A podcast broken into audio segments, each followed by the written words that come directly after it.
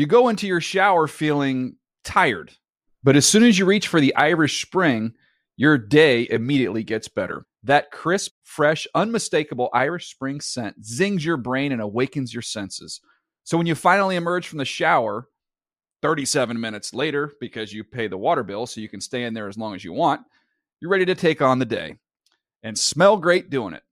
Irish Spring Body Wash and Bar Soap. Fresh, green, Irish. Shop now at a store near you. I'm so excited to tell you JC Penney and country music singer-songwriter Walker Hayes are partnering together on a new limited time men's collection for the everyday guy. What I love about Walker Hayes is his laid back nature. He's a family man and being a country megastar while also having seven kids. You know, he likes to keep his style cool and casual. This new collection is perfect for the guy living the t shirt life or someone wanting some fresh options that feel just as good. It's easy to wear, affordable styles that celebrate the ultimate family man, along with the quality, durability, and sensibility dads appreciate. Available online Saturday, May 4th at jcp.com and in store Thursday, May 16th, just in time for Father's Day. Limited time only. JCPenney, make it count. Getting ready to take on spring? Make your first move with the reliable performance and power of STIHL battery tools. From hedge trimmers and mowers to string trimmers and more, right now you can save $50 on select battery tool sets. Real steel. Offer valid on select AK system sets through June 16, 2024. See participating retailer for details. When you buy Kroger brand products, you feel like you're winning. That's because they offer proven quality at lower than low prices. In fact, we guarantee that you and your family will love how Kroger brand products taste, or you get your money back. So next time you're shopping for the family, look for delicious Kroger brand products because they'll make you all feel like you're winning. Shop now, in store, or online. Kroger, fresh for everyone.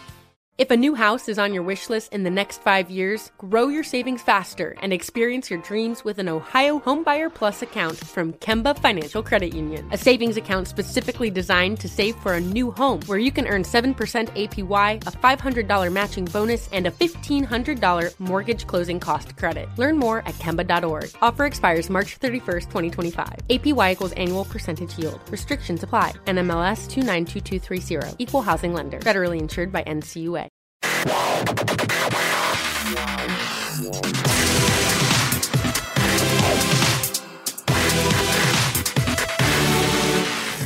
What is up? Welcome to another edition of the NFL Fantasy Football Show. It's me, your man, MG Marcas Grant, still masking and socially distancing when and where necessary. Joined as always by Michael F. Florio and producer Steve. And uh, Florio, we are we have things to talk about. Like we are uh, a little more than a week away from free agency, but but things are happening. So like even as I was as we were getting ready to do this, I was like shifting things around in the rundown. So this is this is an exciting time for us right now. Yeah, free agency is in regardless of sport to me it's one of my favorite times of year. Obviously football comes first, but like just the, all the possibilities and what can happen and it, it's just so much fun to me. Absolutely. So we will get into that. Uh, there were some moves that happened uh, yesterday. There were some things that happened today before we started recording. I'm sure there will be some things that probably happened either during or after uh, the record of this podcast. So we will get into those.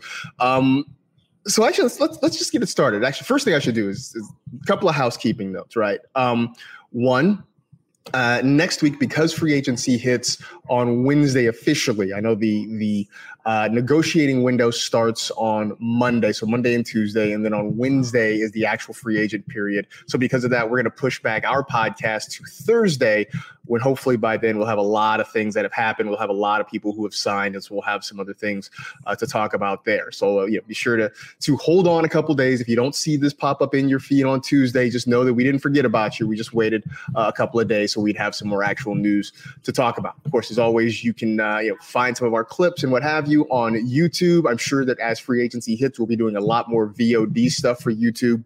So if you haven't subscribed to our channel, uh, go on and do that at NFL.com or uh, NFL.com at YouTube.com slash NFL Fantasy Football.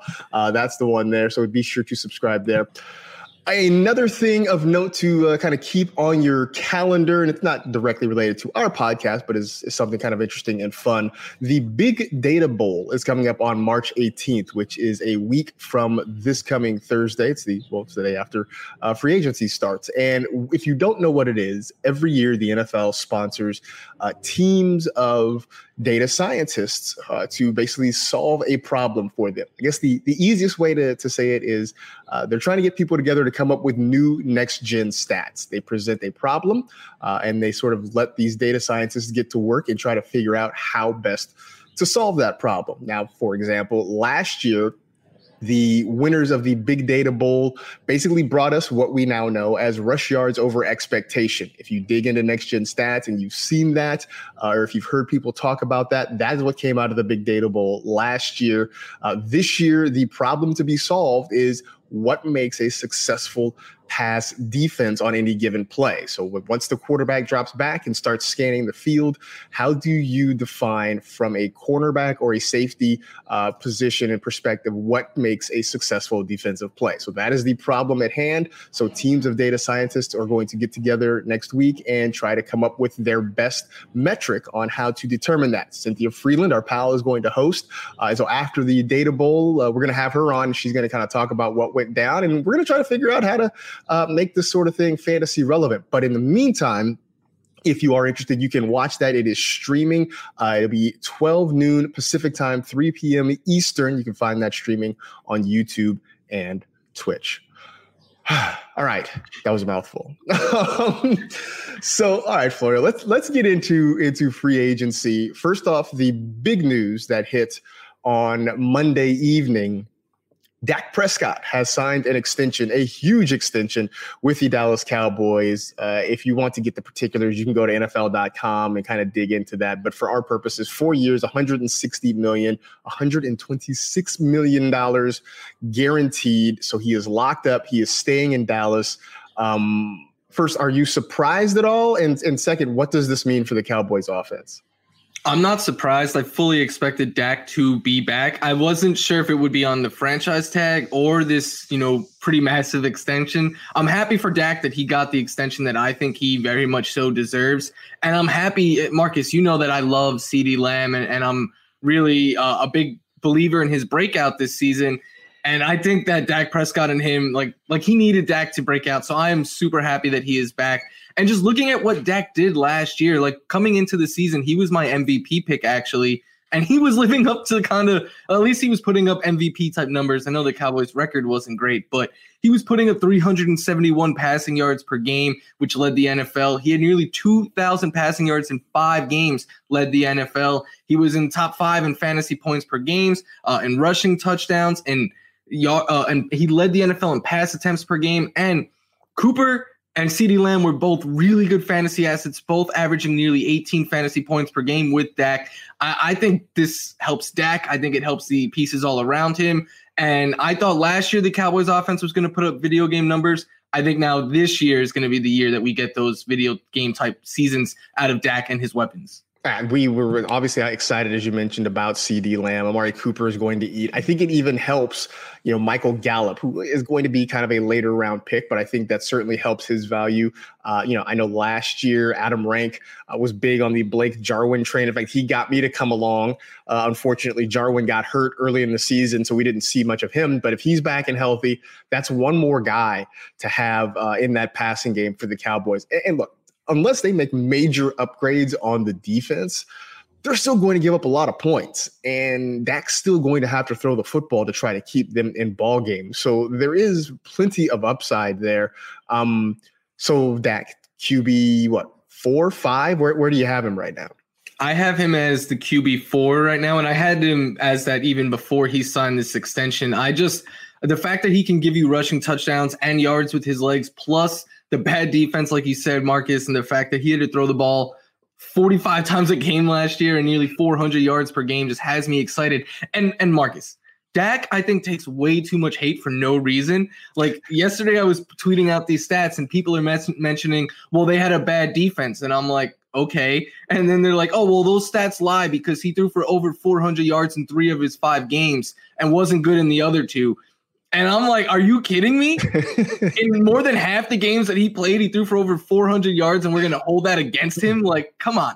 Uh, people just for I guess it's the cowboy effect. I don't mm-hmm. know, but people just love to hate on Dak Prescott, and he is just a baller, man. He goes out there and he puts up fantasy points. It is absolutely the cowboy effect because I mean let's let's flash back to when it was Tony Romo, right? And Romo had a, a guy who had a, a, very good career, who did a lot of great things, and Cowboys fans pretty much hated on Romo uh, until you know it was time for him to go, and he had that tearful press conference when he was no longer the starter, and suddenly everybody loved Tony Romo, and now Dak steps in, and Dak is doing big things, and now people want to hate on Dak. It's like I don't know. I, I don't know if it's you know if it's everybody if Cowboy fans are, are, looking for the next Staubach or Aikman or what have you. Um, but for whatever reason, Cowboy quarterbacks, man, they just get hated on. I don't get it. Um, one last part of this. We did a mock draft last week, and one of the things that surprised me was Ezekiel Elliott going near the end of the first round because this offense is so centered around Dak and throwing the football. I would think that's going to be where he is now. I mean, I, I, think people are sort of worried that, you know, we, we, saw a little bit of productive fall off last year. He's getting a year older, and this is an offense that is expected to be pass heavy. Is, is into the first round just going to be the asking price now for Zeke in 2021? I think so. I, I could see him going anywhere. Like yesterday, I jumped in a best ball draft because I was curious about some of this stuff, and he went eighth overall. And I was like, all right, yeah, I could see him going as high as maybe eight and maybe as low as like the third or fourth pick in the second round. Like I think that late first, early second. But I think closer we get to August because I, I tweeted it out yesterday once he signed. I said a stat that you're going to hear all summer long. Ezekiel Elliott averaged 22.34 fantasy points per game with Dak, uh, Dak Prescott healthy last year. But the caveat is even with Dak, his rushing numbers were down. Uh, his yards before contact was a career low. Um, he he was mostly doing a lot of work in the passing game as well. But Tony Pollard came on really strong last year. Zeke is going to be one of the hardest players for me to figure out this year, Marcas, because on one hand, he was good with Dak, and then also he did have COVID before last season, and he was one of the athletes that came out and said it's had a lasting effect on me. Like I wasn't fully back to normal once they said I was cleared. But on the other side, he has so much wear and tear on that t- on those tires. He's so, such a big workload every year. His metrics really have been declining for years now, not just last year. So for me, he is just such a tough one for me to figure out if if like I like him at that price or not. That COVID part is going to be interesting too because I, I had kind of forgotten about that, but I think that's something worth noting is those guys who had it and the ones who admit to kind of taking a while to bounce back. Do they bounce back in 2021? Do they look like the players we're used to seeing. Uh, I guess we're all going to sort of find that part out together. Uh, the other news that that came out this morning: teams are using their franchise tags on players. The Bucks use theirs on Chris Godwin, so that takes a free agent, potential free agent wide receiver off the market. Um, last year was not the season that I would have expected out of Chris Godwin. I mean, Mike Evans had the big year. We saw Gronk get involved. Then Antonio Brown came in and started sort of eating. Um, does your outlook on Godwin, how dependent on it, uh, uh how dependent is it on what happens, say, with a guy like AB uh, going into 2021? I think that greatly impacts him because the, right now my feeling is like I can't see Antonio Brown or Gronk signing anywhere else but in Tampa Bay. Like they just seem to be Tom Brady's guys, and and they uh, they're like they gave AB a chance, and they were really the only team that sounded. I know the Seahawks were linked to him as well, but I and I definitely cannot see Gronk going anywhere else but Tampa with Tom Brady. So if we're talking about all four, because Mike Evans being the other one, all four of these guys being healthy and competing for targets each week, to me, it means that Chris Godwin is just a wide receiver too. And I think if he signed elsewhere where he could have been the lead target, he very much so could be a wide. I mean, we saw two years ago, he finished as not a wide receiver two, the wide receiver two in fantasy football. And he was averaging nearly 100 yards per game. And I know he missed a lot of time last year, but even on a per game basis, he took huge hits across the board. Like he was putting up just over 70 yards per game last year. So to me, this is a good real life fit. It helps the Bucks in real life, but for fantasy, it is not ideal if AB and Gronk are back. I still love him, and I probably will be guilty of overdrafting him at some point. I think I probably did in our mock draft, and like I wouldn't be surprised if I did it again uh, when we get later into the summer. By the way, speaking of uh, Antonio Brown, sort of side note, you see Josh Gordon caught a game-winning touchdown in the FCF league over the weekend and made it look easy. Like he didn't even jump. uh, so look, he's still got game, at least you know in in lower levels. I think we can we can finally you know back away from the table in terms of NFL fantasy football. But I guess if you are of the type to play FCF fantasy, uh, Josh Gordon still hanging Number around. one there. overall pick, I guess. Ah, maybe. That's just weird. I still can't imagine playing football, fantasy football, in a league where you can sort of have some control over what happens. Throw it to know. Josh Gordon. That's all I would do every single. Basically, play. pretty much yeah. I would just like you know run plays for my guys. That would be pretty much it. Um, all right. So that catches us up on at least what we know as of this moment. And again, there's a very good chance things will change as we're recording this. Uh, certainly, probably right after we record this, something's going to happen. Uh, I saw uh, Robert Mays, an excellent writer who uh, formerly of the uh, Ringer and the Athletic, who uh, said he did a podcast about Dak uh, 20 minutes before the Dak announcement was made. So uh, I fear that we're going to do that too, but we're going to forge ahead. So uh, let's look at some guys, a handful of guys who are poised to hit free agency and whether they should stay or whether they should go for our own selfish purposes, uh, where, you know, what would be best for their fantasy futures. The first one is Kenny Golladay, and he moves up the list because the Lions announced uh, this morning that they will not use the franchise tag on Kenny Golladay, that he is going to hit free agency. Um, certainly, there's a chance they can make him an offer and try to bring him back. Uh, but for for you, should he stay in Detroit? Should he test the waters elsewhere? And if he should go, what's a good spot for him? I definitely think he should go because I was diving into Kenny Golladay a little bit yesterday, and one thing that I, I myself didn't realize is he does not create a whole lot of separation. Like he is not a like because I think of him as a downfield threat, and usually with downfield threats, they're speedy and they just you know it's hard to keep up with them, and they can create that separation. But he like the last each of the last two seasons, he's been the bottom of the lines towards separation and, and less than two yards uh, on average. So I just don't see Jared Goff as the type of quarterback that can really get the most out of Kenny Golladay. I don't think he's a tight window thrower. I don't think uh, he's going to be throwing the ball downfield a whole bunch. I mean, he didn't do that with the Rams at all. With with the Rams, he was going to those guys who would run these shorter, quicker routes and would get some separation and get open. Uh, but a fit I do like for Kenny Golladay is actually with the Indianapolis Colts. I, I Carson Wentz last season was throwing into tight windows on 20% of his throws. That was towards the top of the league. Uh, and that is what Kenny Golladay is. He's a contested catch kind of receiver. And I think Carson Wentz will be the quarterback that will just kind of heave the ball up and allow Kenny Golladay to do what he does. Uh, so I think that, but I, I've seen Miami thrown around too as a potential fit. They already have their version of Kenny Golladay and DeVante Parker. So I want him to go elsewhere. I, I don't think he's a good fit in Miami either. I, I was thinking Indianapolis for all the reasons you stated. Is that Golladay is that guy? Um, he's a contested catch guy, right? He's not necessarily going to get a lot of separation. He's not going to put a lot of space between himself and the defender, but it's part of the reason he worked with Matthew Stafford is because Stafford is not afraid to throw the ball up and let his guy go get it. I mean, maybe part of that is what happens when you start your career with a guy like Calvin Johnson. You just have that confidence to go and throw it up and, and know that your guy's going to make plays. But he continued that with Golladay. And, and as you mentioned, Jared Goff just isn't that guy. Um, at least he hasn't been that guy the last couple of years. And it would worry me if I was Golladay about seeing uh, a guy like Goff come in. The other part of it is, and, and I saw this this morning too, the Lions have said they don't consider themselves out of the market for a quarterback when it comes to the draft. So, um, look, I I would be shocked if Jared Goff is not the starting quarterback for the Detroit Lions in Week One. Um, but that being said, that I, there's a good chance that you know the Lions may not feel like they want to commit to him long term. But he can go to Indy. They need wide receiver help. They've got a guy in Wentz who shows that he is willing to play hero ball and, and try to make the big play it could be a really, really interesting fit. I would also say, um, depending on what happens with another guy who I have on this same list, uh, you know, maybe there's another team out there that that uh, is, I'm I'm teasing it poorly. Let's just move on. Uh, so anyway, Does does he lose the Babytron nickname if he is not with the Lions?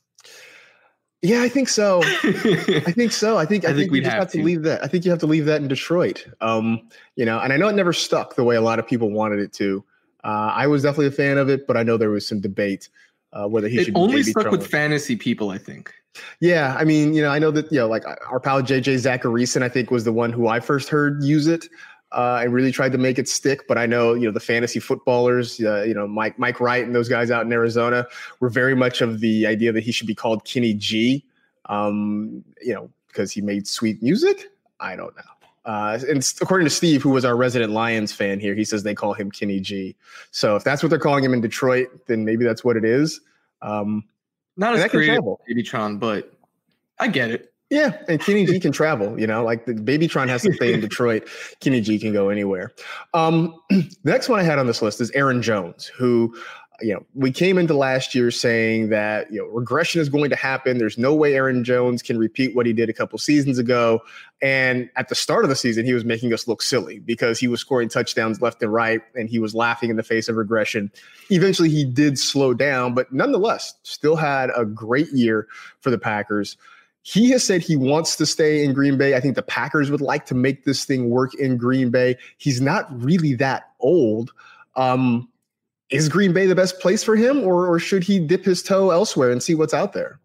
I I think he should dip his toe and see what else is out there. I, I love him in the you know one of the most efficient offenses in football, but the complaint about Jones every year is imagine if they just didn't use other running backs here and imagine if they just really because it, it without fail, like we'll finally start to be getting excited. Like, wow, Aaron Jones is playing over 60% of the snaps. He's seeing, you know, all the touches. And then there'll be a random Jamaal Williams game where they like he plays more and has the same amount of t- like it, it's just frustrating. So that's my big thing with him in Green Bay. I also think unless they franchise him, I don't I would be surprised if they gave him a long-term extension. Um, but I think there's a lot of teams out there that could really use Jones' services and for a running back that might seem weird that he could be in high demand, but I think Jones is that good. And like you said, Marcas, he's not that old. And because the Packers haven't ever fully given him like that Zeke type workload, like he doesn't come with a whole lot of wear and tear either. To me, there's three teams that I would love to see him on. The first is the Atlanta Falcons with Arthur Smith now running that offense, and I expect them to do a, a to run the ball a lot, and we could really build that offense kind of almost around him. And Imagine Jones with with Calvin Ridley and Julio Jones and creating space for him and not being able to stack the line of scrimmage at all. I think that another one is Arizona. Uh, just because you know he could be what we wanted Kenyan Drake to be this year, just a workhorse back who is involved in the passing game as well. And the third, I think, is Miami uh, that I would like to see, just because last year, no matter who it was at the running back position, they just they used one guy and they force fed him the ball, and it was very predictable for fantasy. So that's what I care about when it comes to Aaron Jones. and that's why I think any of those three fits would be really good for his fantasy value. I love the Atlanta call too, um, especially seeing what Arthur Smith was able to do, uh, what he did in Tennessee. And, you know, obviously, obviously Derrick Henry and Aaron Jones are different types of running backs. But the fact is they leaned on their running back there. And especially, I think, when you talk about Matt Ryan getting a little bit older, um, you know, who knows what, ha- what what the future is for Julio Jones necessarily. Um, I, I, sort of like that. I Miami was the first team that came to mind for me just because of sort of how they used him. I've heard his name sort of attached to Miami uh, in in recent weeks. Uh, they could use the running back help. Um, they're sort of building a young core with with Tua at quarterback and trying to build that wide receiver group. But why not have a veteran presence at running back to kind of help take some of that pressure off your young quarterback. So I think that would be a really good fit for him as well. But honestly, I wouldn't be opposed to him staying in Green Bay just because we at least sort of know what the situation is. Um, I would say the only thing that would make me hesitant about him sticking with the Packers, uh, I know there are a lot of AJ Dillon truthers out there who want to see him get his opportunity. And obviously, as long as Aaron Jones is still there, AJ Dillon's chances are going to be capped. So uh, if you are of the AJ Dillon persuasion, I'm sure you are certainly wishing that Aaron Jones would just move along somewhere else uh, and let your guy get on the field. But I, I don't think I'd be completely heartbroken. Uh, if he stayed in Green Bay, because at least we understand what the usage is and, and how they're going to how they're going to give him the ball. So it's better than maybe trying to figure out what a new situation would be. Um, the other one, and this is what I was badly teasing uh, a little bit before, Jameis Winston. Um, now, as of this moment, Drew Brees still has not officially said he's going to retire, right? Unless unless I've missed something, I have not seen or heard an official Drew Brees retire. And he's he's working out too. So this is all weird. this is all weird. But Jameis Winston is a free agent. I know a lot of us are sort of working on the assumption that Brees has played his last game in the NFL. I, I, I still can't believe, regardless of what Sean Payton wants to do, that they will turn the reins over to Taysom Hill uh, and make him a full time starting quarterback for their offense. Jameis would be interesting, right? Um, I'd like to see a full season of him post LASIK surgery. Uh, now that he's no longer blind and hopefully can discern jersey colors from one another. Um, and so it would be you talk about quarterbacks who will throw the ball up and let his receivers go get them. Nobody is more willing to do that than Jameis, except you know maybe Ryan Fitzpatrick or something like that. Um, it would be interesting to see Golladay go to New Orleans. Now, I know salary cap makes that difficult. The, the, the, Saints don't have a whole lot of cap room.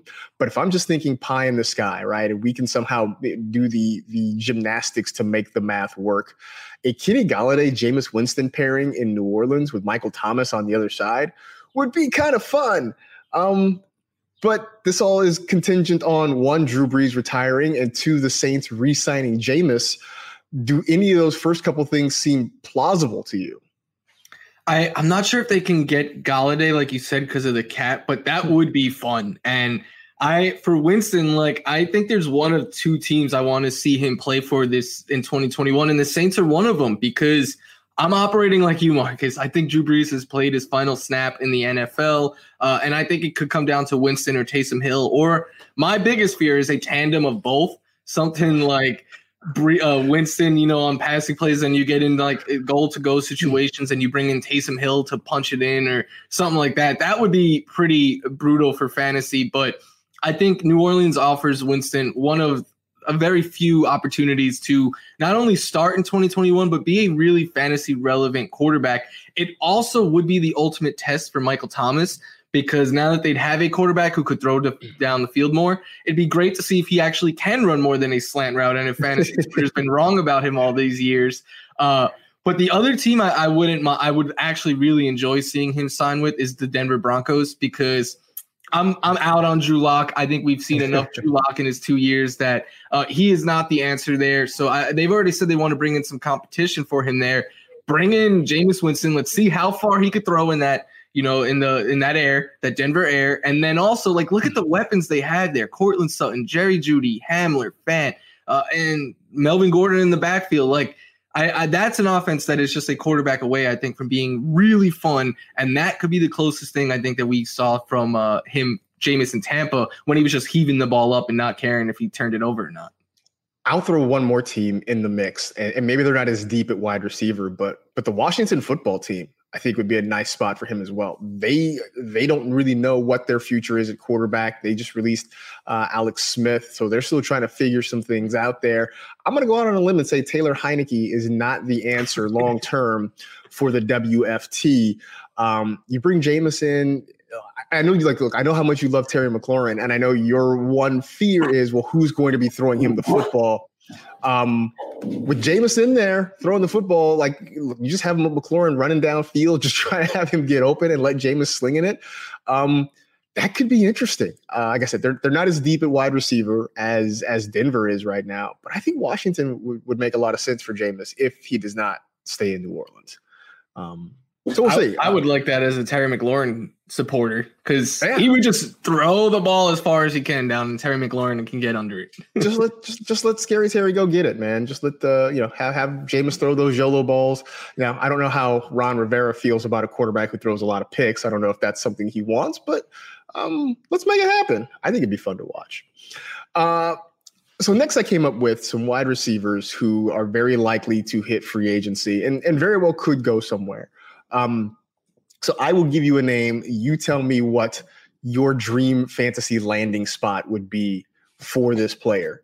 Uh, the number one is Will Fuller, who has been lights out in his career when he's been on the field with Deshaun Watson. The two of them are great together. It's undeniable.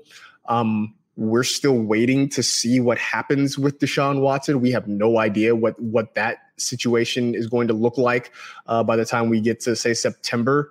So knowing that you know if you're Will Fuller, you kind of have to make a decision without knowing you know the full parameters of what's going to happen in Houston. Should he stay where he is with the Texans and hope Deshaun figures things out with the front office, or or does he need to go somewhere else where he can prosper on his own? I know this is probably a cop out that might not happen. Probably won't happen.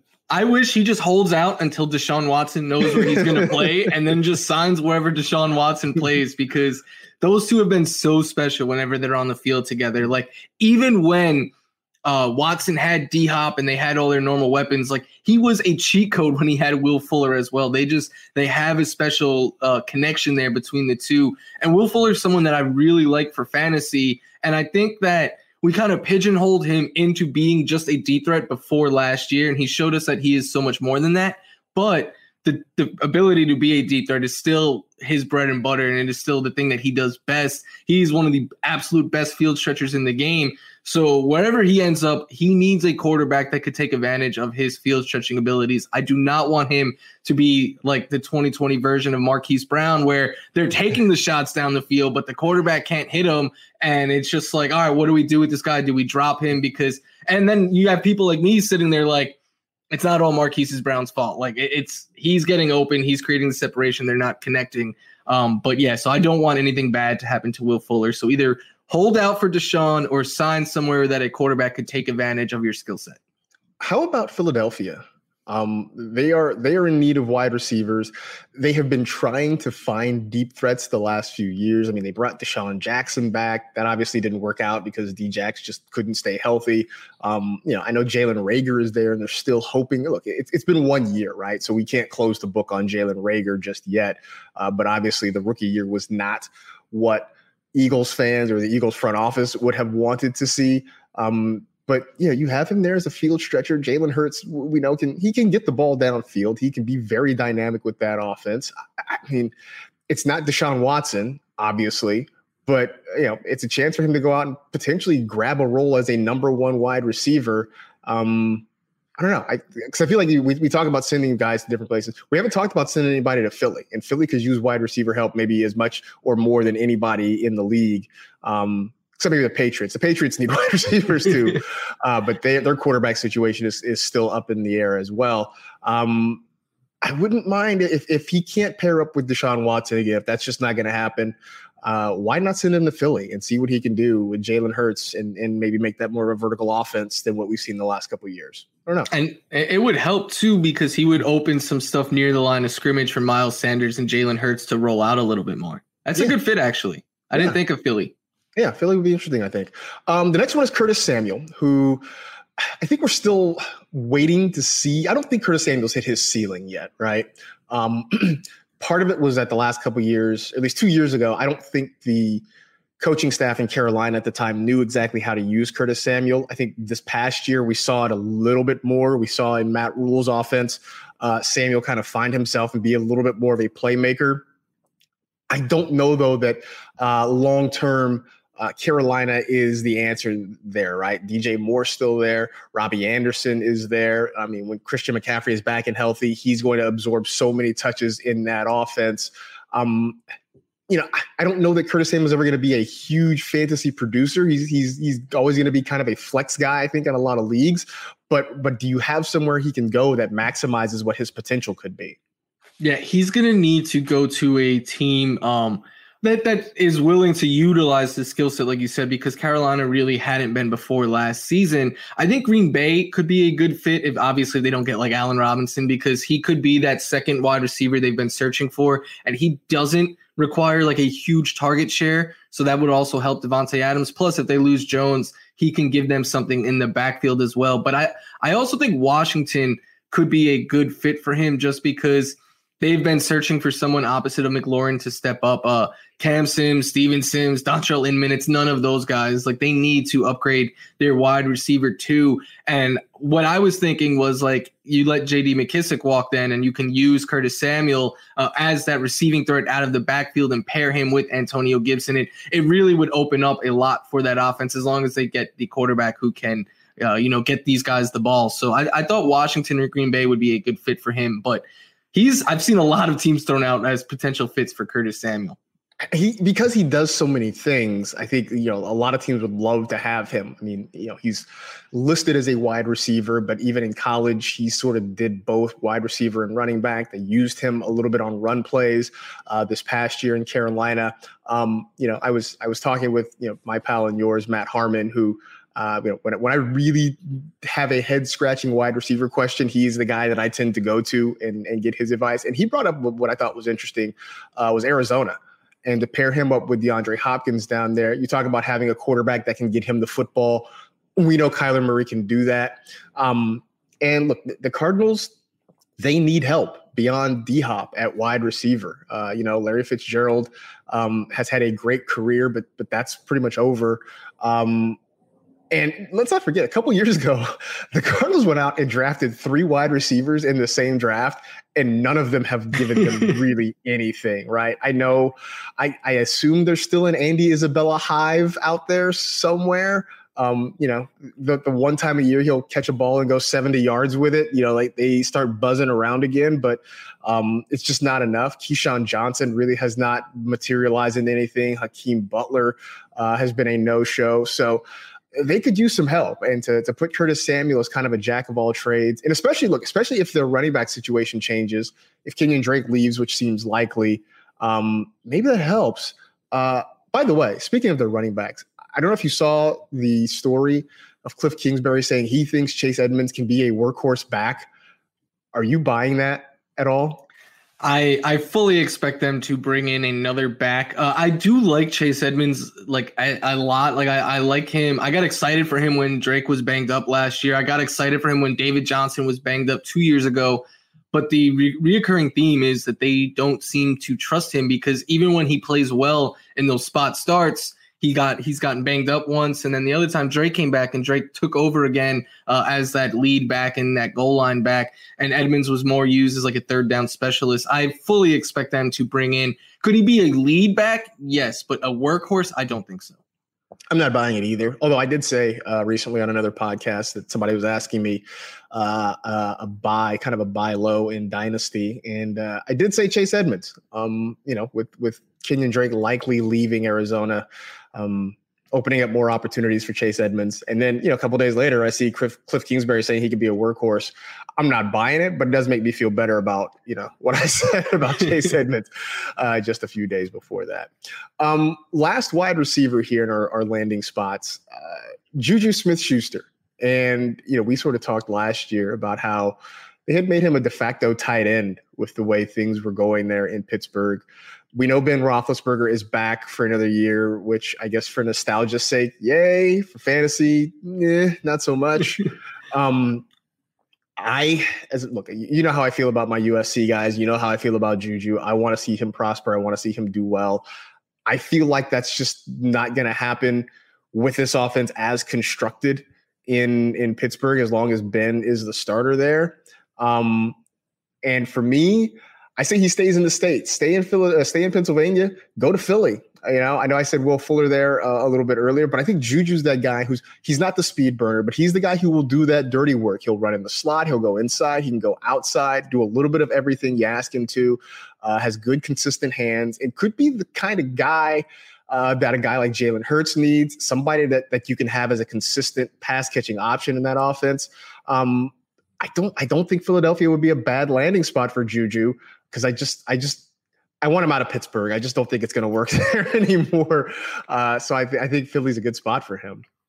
I very much so want him out of Pittsburgh as well, and I think I think he's getting too much hate. And like, remember when he first came in the league, everyone loved him, and now like you're hearing people say, "Oh, well, he can't play without an elite wide receiver opposite of him," and I'm like. That's really unfair because yeah, he was awesome when he had Antonio Brown, but let's look at what happened since AB left. Big Ben got hurt in week two, and we had Mason Rudolph and Duck Hodges throwing him the ball. And also, Juju was banged up that entire season himself. And then last year, Juju stayed healthy. Juju put up big target share. He put up pretty good numbers. Not what we expected for Juju, but I don't put that on him at all. I put that on Big Ben's elbow and his inability to throw the ball 10 air yards down the field. Uh, and the fact that, like you said, we they used him as a tight end. So I want to get him somewhere where he can go and be a big part of the offense and kind of just more so to prove people wrong more than anything else. Uh, and for me, I had the Jets as a good landing spot for him. And I know that sounds gross to say the Jets, but Juju Smith Schuster runs a lot of routes out of the slot. And I know it's a different coordinator now with the Jets, and it could be a different quarterback. But Marcas, we talked about it a lot last year. No team was throwing more to their slot receivers than the New York Jets. And it didn't matter if it was Jamison Crowder or Braxton Berrios or whoever they put there. They were getting the ball. So let Juju go there. Uh, let him be the number one target, whether it is with his USC boy and Sam Darnold or whoever they draft at number two, let him be that safety blanket over the middle for a young quarterback and really just funnel the offense through him. Yeah, you know, I mean, I wouldn't mind seeing a uh, a reunion with Sam Darnold there, right? They played together uh, for a season in 2016. Uh, you know, get them back together. I I had been the person who midway through this past season suggested the Bears, uh, you know, re-sign Allen Robinson, uh, somehow bring in Juju and then make a deal to get Sam Darnold out of the Jets and just you know have the three of them kind of be there as, as the offense. So a a Darnold and Juju reunion, I'd be okay with. Um, you know, and and now that there's a new coach uh, in New York, um, I mean, I think for me the biggest thing is I just wanted Sam Darnold to get away from Adam Gase, and uh, that that part has been taken care of. So so that's good news. Um, yeah, I, I would be okay with that there. Uh, I would also throw out Arizona as maybe one more opportunity because I just, you know, they, they need somebody else besides uh, Nuke. And if, if everybody's complaining that Juju can't play without an elite wide receiver, all right, then let's put him with Nuke. Let's put him with an elite wide receiver. Problem solved uh, at that point. Sam Darnold is going to be the ultimate test to the Adam Gase rule. Like if he goes mm-hmm. somewhere else and puts up numbers this year, it's just going to be like, all right, like it's a rule. It's just a thing, then, right? At, at, that point, it's just it's just a thing. We just can't deny it anymore. Um, all right. So as we kind of sort of get near the end here, uh, I know I know running backs don't matter, but there's a lot of interesting ones out there on the free agent market, and so. Um, as I looked at them, uh, I picked I picked four of them who are still youngish, fairly young that are, are, expected to hit the free agent market, and just kind of wanted to get your thoughts on, uh, you know, sight unseen. Um, you know, would you be willing to take a chance on these guys next year? Uh, you know, I know for all for a lot of these guys, it's always where they end up, but just sort of sight unseen, not knowing anything. Do they have anything left in the tank? Or are you willing to take a chance, or are you just completely, you know, out on these guys? And the first one is Chris Carson uh, who will be 26 uh, at the start of the season next year. I know he's not a sexy name in fantasy because he doesn't necessarily catch a ton of passes, which is what we want out of running backs. But the dude runs hard. He breaks tackles. He makes plays. Whatever the Seahawks have asked of him, he's pretty much done it and done it successfully. Um, who knows whether or not he's back in Seattle? But but is Chris Carson? I mean, are we done with him? Is there still something left you see that he can be productive with? I'm not done with it. Obviously, landing spot matters, but I'm not done with Chris Carson. Uh, he's only 26 years old, like you said. And I know last year he was injured, but and when he did play, he put up a career high in fantasy points per game. And for years, the, the issue was they weren't really throwing him the ball, like you said, Marcas. But last year, they, they started to do it a little bit more until he got hurt and that led to him having a i believe it was a career low in rushing yards per game but a career high in fantasy points per game. So to me that's what i care about. So i think chris carson he's a goal line runner. He's a tough physical between the tackles runner. And if he could build off of the increased pass game usage from last year I mean, I always joked and said he's an RB1 when he's on the field and you get him for an RB2 price in drafts.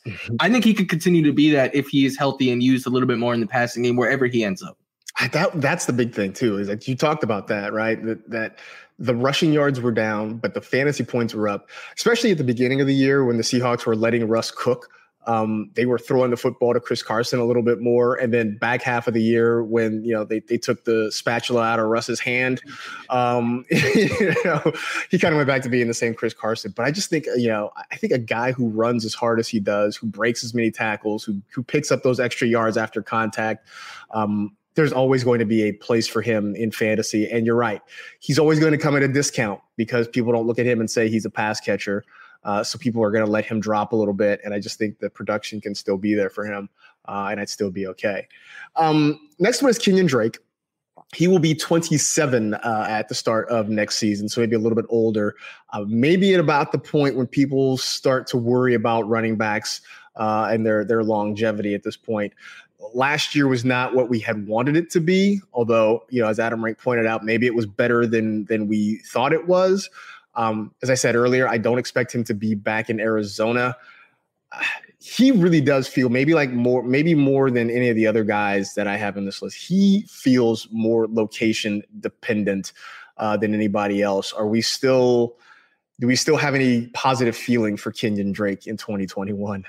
I I think so, man. And maybe I just can't quit Kenyan Drake, but I, I look at it as like, yeah, he's 27 years old, but his highest season in touches in college was 92, I believe. And then in the NFL for years he was buried on on Miami. Like he has such a small career workload that I think to me the age and, and all of that doesn't really matter. Like he showed us that he could catch passes out of the backfield. He's shown us that he can punch it in near the goal line. He has shown us that he can run between the tackles.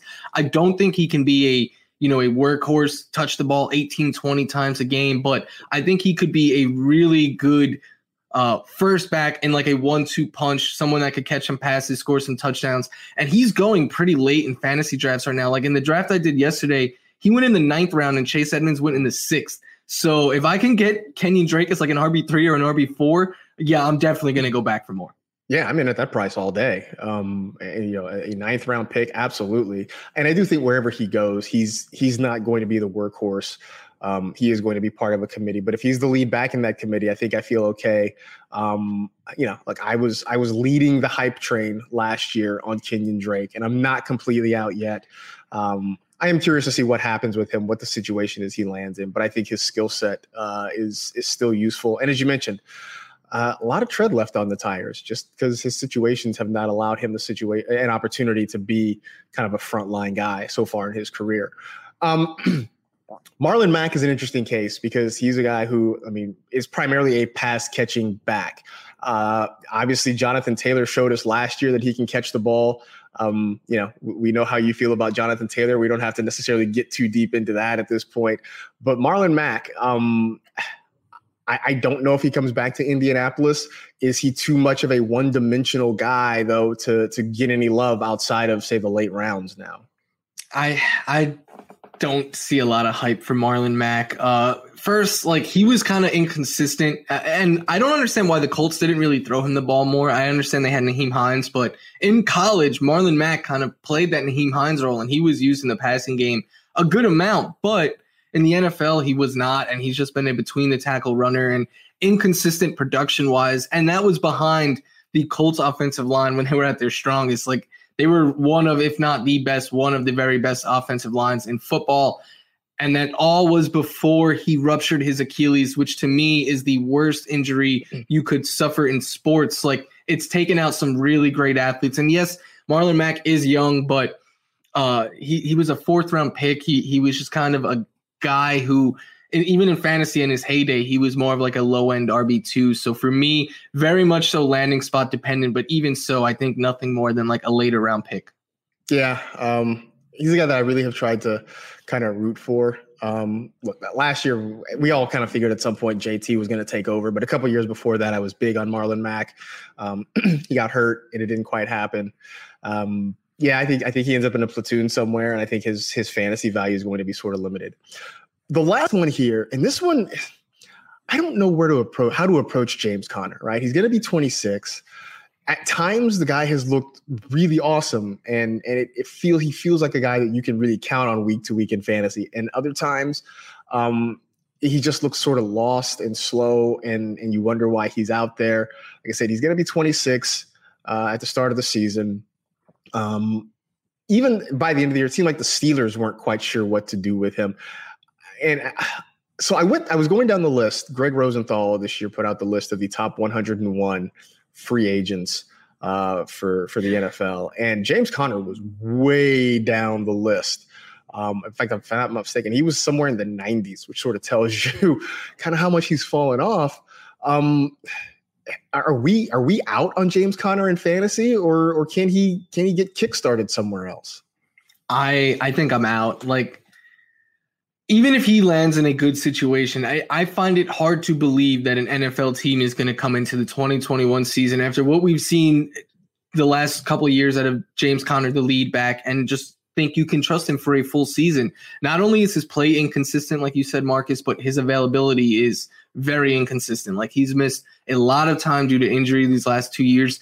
And that first year uh, in 2018, when Lev Bell sat out, uh, he that first half of that season was putting up better numbers than Le'Veon Bell was, and I remember people were being like, myself included, being like, "Yeah, the Steelers don't need Lev Bell; they have James Conner, who is a an elite running back in his own right."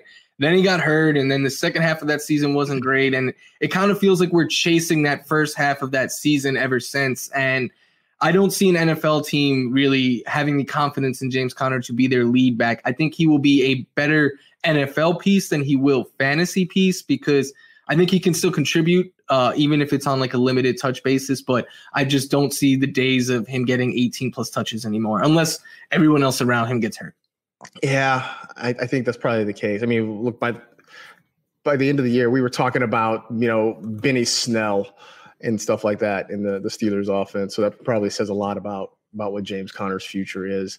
Um, any other names out there that are, are going to hit free agency that, that have sort of piqued your interest that, that you want to see go somewhere? Anybody else that, that has sort of uh, kind of got your attention right now?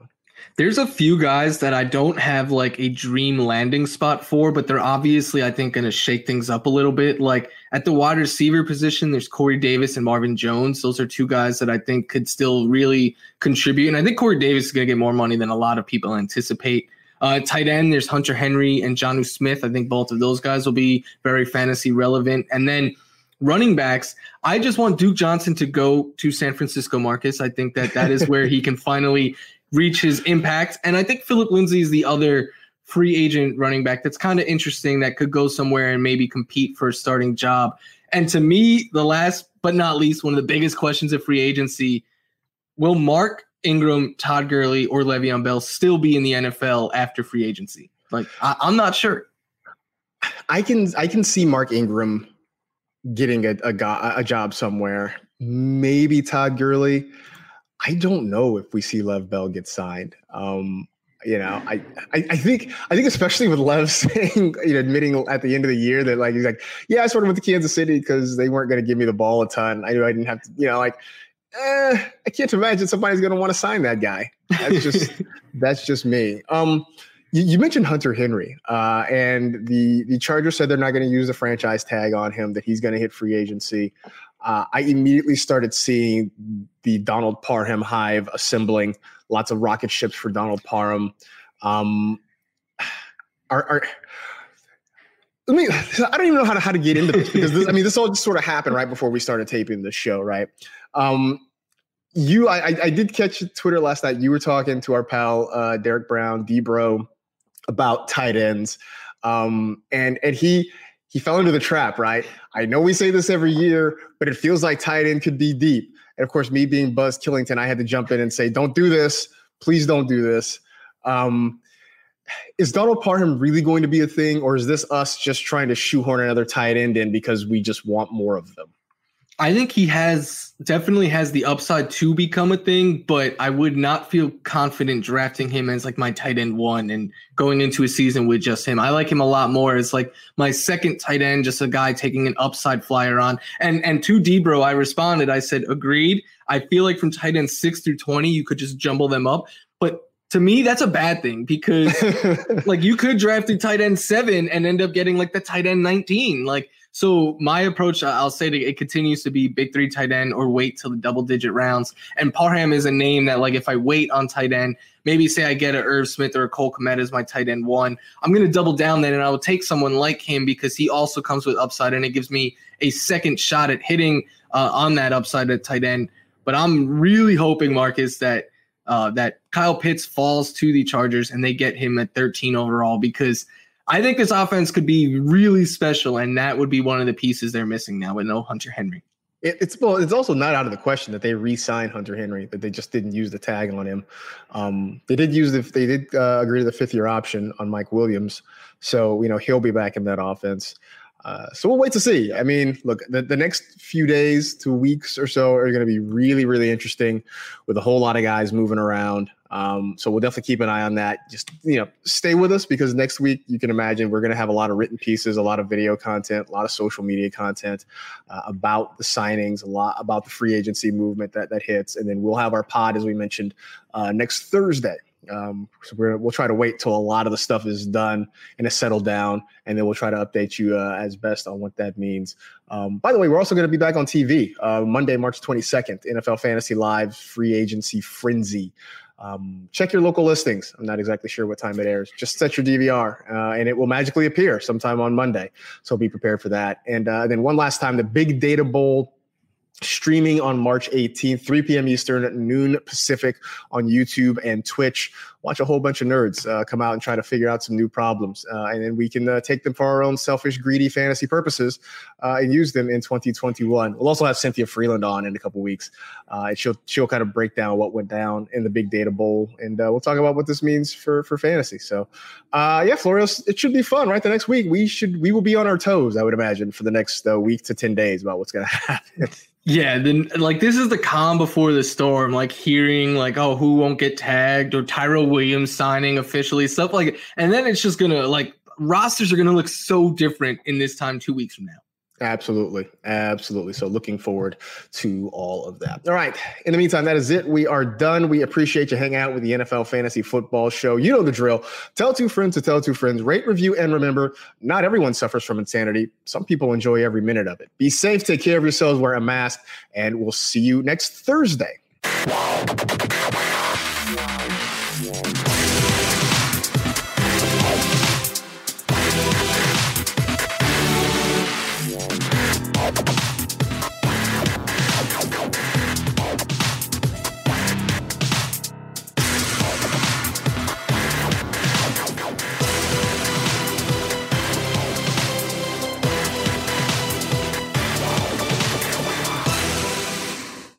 You go into your shower feeling tired, but as soon as you reach for the Irish Spring, your day immediately gets better. That crisp, fresh, unmistakable Irish Spring scent zings your brain and awakens your senses.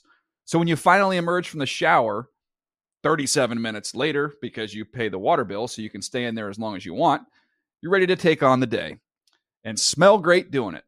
Irish Spring Body Wash and Bar Soap. Fresh, green, Irish. Shop now at a store near you. If a new house is on your wish list in the next five years, grow your savings faster and experience your dreams with an Ohio Homebuyer Plus account from Kemba Financial Credit Union. A savings account specifically designed to save for a new home where you can earn 7% APY, a $500 matching bonus, and a $1,500 mortgage closing cost credit. Learn more at Kemba.org. Offer expires March 31st, 2025. APY equals annual percentage yield. Restrictions apply. NMLS 292230. Equal housing lender. Federally insured by NCUA. Live Nation presents Concert Week. Now through May 14th, get $25 tickets to over 5,000 shows. That's up to 75% off a summer full of your favorite artists like 21 Savage, Alanis Morissette, Cage the Elephant, Celeste Barber, Dierks Bentley, Fade, Hootie and the Blowfish, Janet Jackson, Kidz Bop Kids, Meghan Trainor, Peso Pluma, Sarah McLachlan. Get tickets to more than 5,000 summer shows for just $25. Until now through May 14th. Visit LiveNation.com slash Concert Week to learn more and plan your summer with Sean Paul, Sum 41, 30 Seconds to Mars, oh, and Two Door Cinema Club. Hey, guys. Back at the playground again, huh? Yep. You know what this playground could use? A wine country. Heck yeah. And some waves so we could go surfing. Oh, yeah. ah, love that. A redwood forest would be cool.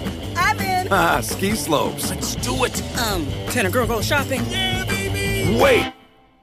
Did we just invent California?